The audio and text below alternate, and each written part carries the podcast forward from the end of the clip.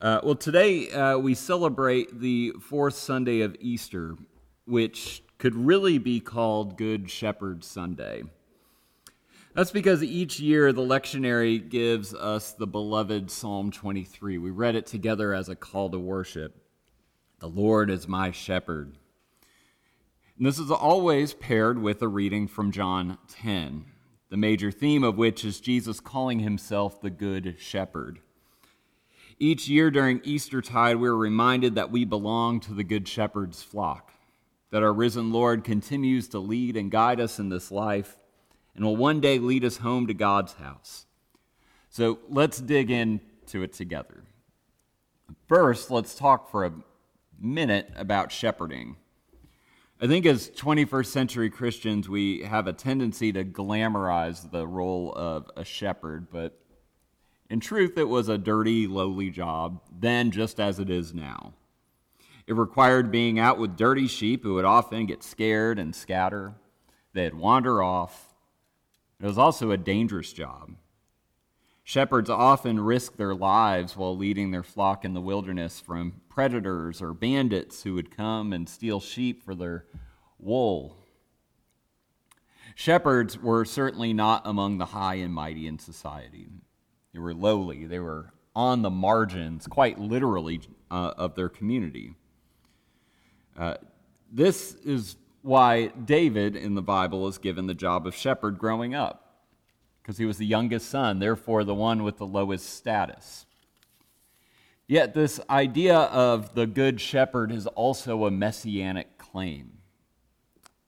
The prophets Ezekiel and Jeremiah describe God firing all the shepherds of Israel instead, claiming that God and God's self will show up and shepherd the people of Israel.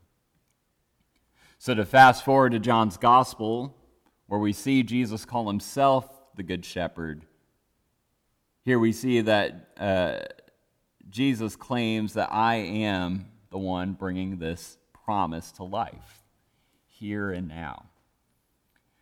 This year, our reading from John 10 occurs in the middle of the chapter. Just before our reading, Jesus has laid out the idea that he is the gate for the sheep to enter his fold and flock, warning of thieves and outlaws who intend to harm his flock. To this, to this, he simply says, I am the good shepherd.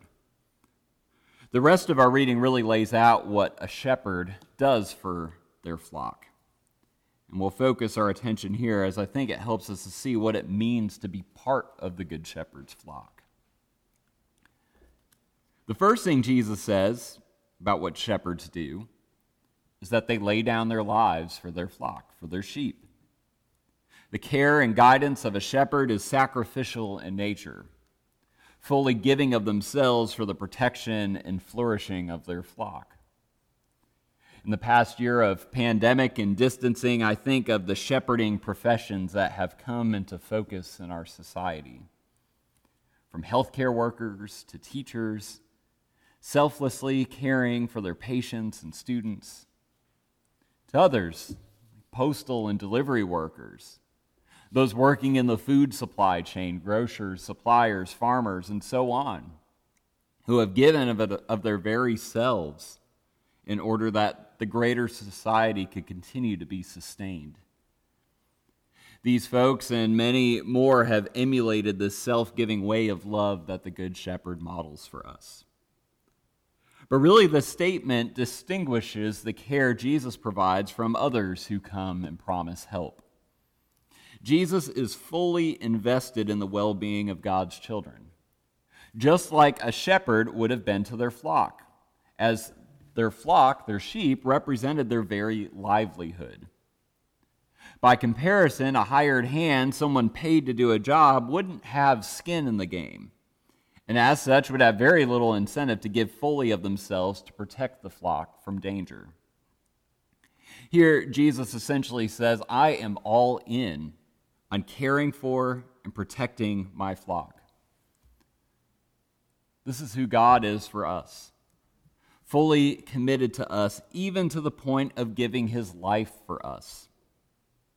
Jesus, as the Good Shepherd, doesn't just show that he's fully committed to the flourishing and protection of his flock, but he also knows them. Did you catch that?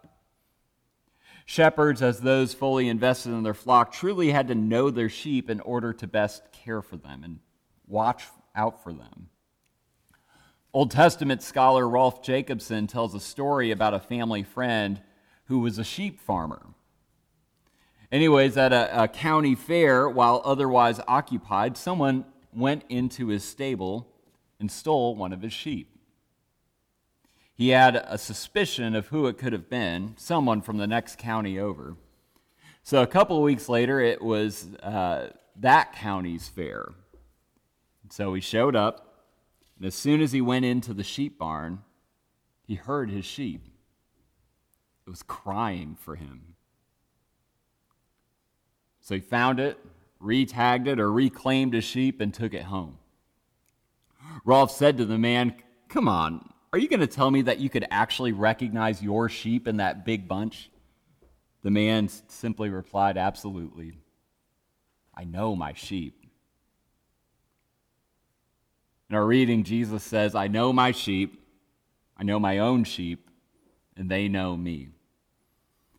Powerful words indeed in this time, over a year into a pandemic where we just simply want to be seen, heard, and known by those we care about and even by the wider community. I think we're in a moment where we just truly want to be known, recognized, loved. It's a longing for closeness in a time when we still have to keep distant. Yet the Good Shepherd knows us, hears us, calls us by name. It's a promise that we're known deeply, that we're loved, and not only are we known, but our good shepherd promises that we'll know him too, just like that sheep crying out for, his, for their shepherd. But now we get to the what I think is the best part of what shepherds do. So they gather us together. So not only does the good shepherd know us, lay down his life for us, but he also promises to gather us. He says, I have other sheep that do not belong to this sheep pen. I must lead them too. They'll listen to my voice, and there'll be one flock, one shepherd. I have other sheep. I must lead them. I must find them too. You see, in John's time, people who claim, proclaim Christ as Lord at this point were being cast out of the synagogues, of their places of worship, of their communities. His gospel is likely written in the midst of this happening. You can imagine the people in John's community cast out of their spiritual homes were angry, resentful, hurt, perhaps some even thinking unkindly to those who have cast them out. But Jesus here warns against such thinking, saying, They're part of my flock too. I must gather them also. There will be one flock, one shepherd. These words are both comforting and challenging ones that confront us in this moment where our community and nation faces divisions and polarization as well as a reckoning on uh, systemic racism. It's a reminder that if we think that everyone in Jesus' flock looks like us, or speaks the same language, or has the same opinions, votes the same, or even has the same way of worshiping God, that we ask, have to ask ourselves what shepherd we're following. Because Jesus is clear there will be one shepherd, one flock. Our good shepherd who willingly lays down his life for his sheep is not done gathering his flock until all of God's children, all of humanity, has been gathered into his fold, into his sheep pen.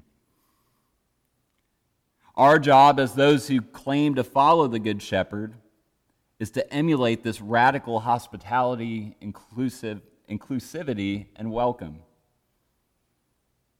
Now, it may be the Good Shepherd's job to actually gather the flock, but it's our job to cultivate an inclusive and welcoming sheep pen or church for his flock to be gathered.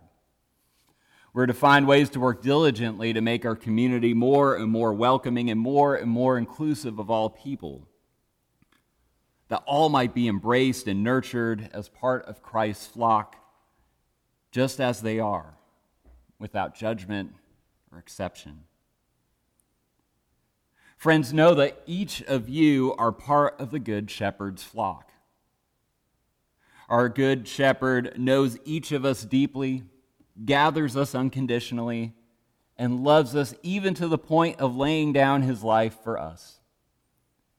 May we live with this confidence and may we find ways to extend Christ's welcome until his hope is realized that there will be one flock and one shepherd, one human family gathered together in the kingdom of God. May it be so. Amen.